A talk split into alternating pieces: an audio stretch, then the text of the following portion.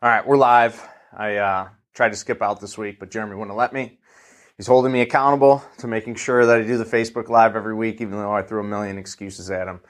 Good thing is we're going to talk today about something that I'm in the thick of doing, and so I didn't have to prep a bunch of times, so I'm just going to go for it. So what we're talking about last week, we talked about where do you find talent. So we went through all of those different places.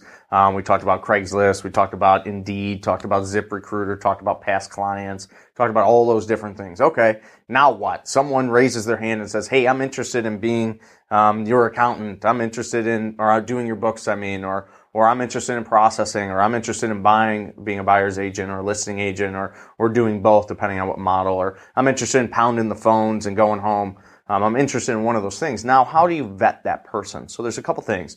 If you guys remember, I think it was one of the first ones we did, we ran that DISC test. So if you're not with Keller Williams, you can run that DISC as a light assessment, and you can actually use the AVA also. That'll run you about $250, so you can rack up expenses pretty fast. But the DISC is a free test, and what you're trying to do is find out, is that person's behavior, natural behavior, align with the role in which they're interested in? Because a lot of people aren't very good at being self-aware. They don't quite understand the way they think, the way they, what they would be good at, because they just haven't spent any time on it. We don't spend any time in school on it. We think that your weaknesses are truly something that you should work on instead of focusing on your strengths and finding other people to handle your weaknesses. And so a lot of people aren't self-aware, so they don't pay attention to what role they would fit in, so they're trying to put a square peg in a round hole. So that behavioral assessment will help you judge whether or not, right off the bat, someone is roughly a fit. Someone who's a super high C agent, an SC, it's just not going to work. Not for us, okay? And I'm sure there are some, there's outliers, but I'm not trying to find an outlier. I'm trying to find the majority,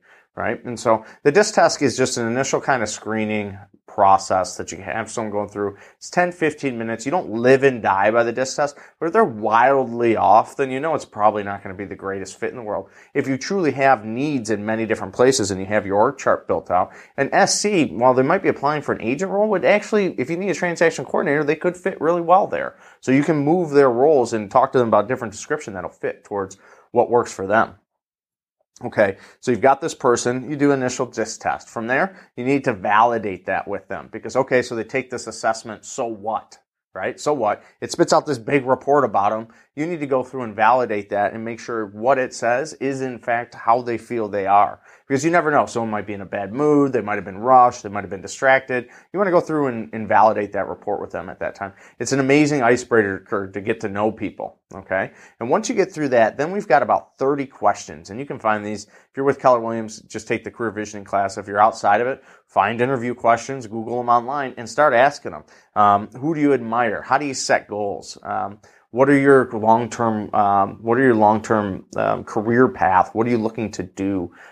Who's someone that trained you really well? Who's someone that trained you really poor? You can dive into all this stuff. What did you do to prepare for this interview? That's what I love asking. Well, nothing. Great. I know you're taking it serious. So all these different things you can dive into, and we play 30 questions. Okay. So you validate the report. You play 30 questions with them. At that point, and that usually for me takes about 2 hours, and you might offer a little intermission between the two transitions. And at any point, don't be afraid to say, you know what? This doesn't fit what your amazing talents are for. I don't think we're the greatest match. And exit. Exit with class, as we say in Keller Williams. So you can do the KPA validation. Then you do the 30 questions, and that ends that point. At that point, go home, reflect.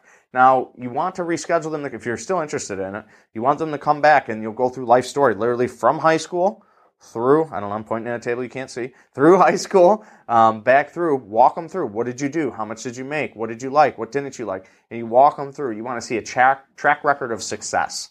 Okay, you want to see that they're trending in the upward trending in the upward direction in their career, in their life. You want people that are on the upswing of their career, not on the downswing and find you at their last desperate moment. Okay, so track and see where they're at. Do they have a track record of success? Do they have a track record of succeeding in a sports team? Those things, and literally walk them from the time they're in high school. Sometimes you might get 2-3 pages deep and walk them all the way through. Find out what was your biggest accomplishment? What was your biggest regret? That takes about another hour, okay? At that point, if it doesn't look like it's on the path that you want, exit with class, okay? Now, if you get through that point, now you're going to divide it into motivations. Where do you want to be in 1 year, 3 years, 5 years? Where do you want to be 1 year, 3 years, 5 years? Your job, your finances, and whatever other two things that motivate you. Maybe it's health, right? We've got some health nuts. Obviously, I'm one of them. I'm in phenomenal shape. That's a joke, by the way. So you've got your health, and then you've got whatever else you're into. For me, it's like traveling or education or my family, something to that nature. So, and this is in no particular order, but mine would go job, money are the first two you always put in the bracket. Then it's going to be family, and then it would be something about vacations or education, kind of between the two, because I like to take education vacations. It's a write-off, and it's fun. So that would be my foreign map. What do you want to do in the first year? What would that mean to you if you accomplish that in your first year, right? I want to make $100,000. Well, what would that $100,000 do for you? What are the things you could do? And it doesn't necessarily have to be. It can be simply, well, I get 10, 20 grand in savings. Cool. Like that works, right? It doesn't have to be, well, I'm going to buy a boat. I'm going to buy a pair of shoes, right? It doesn't have to be physical things. So, from that point, then you need your board of directors, okay? They circle back and they grab a lunch with your board of directors and whoever your board of directors are. If you're solo, it can be some other people in the office that, that might be a little weird.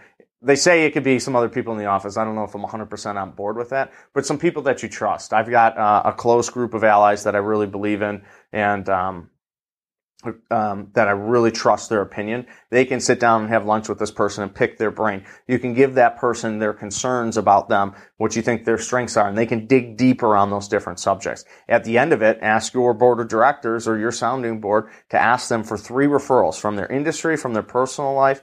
I don't remember what all 3 are. Take the class, but they essentially give you 9 referrals, okay? And that is one of the most important part, 9 reference checks, I mean. You want to talk to every single one of those 9, ask every single one of those 9 for an additional referral or more, okay? So now we're getting into a minimum of 18, and then you want to ask each one of them for another one. You need to get at least 3 levels deep in reference checks. You want to be pinpointing, finding out. And I love this. This is my favorite line when I'm doing the reference checks because everyone's singing everyone's praises the whole time. And I'm like, if you had to, and I throw a lot of pain in my tonality there, if you had to pick one thing, and it sounds like it'd be tough for you to do, if you had to pick one, what would be one place that would be opportunity for Jeremy? What is one place that opportunity for improvement? Okay. And they're like, oh, he's perfect. He's perfect. Okay. But if you had to pick one, what would it be? And we know Jeremy is perfect, so it'd be hard to find someone for him. But if you had to pick one, what would it be? Okay?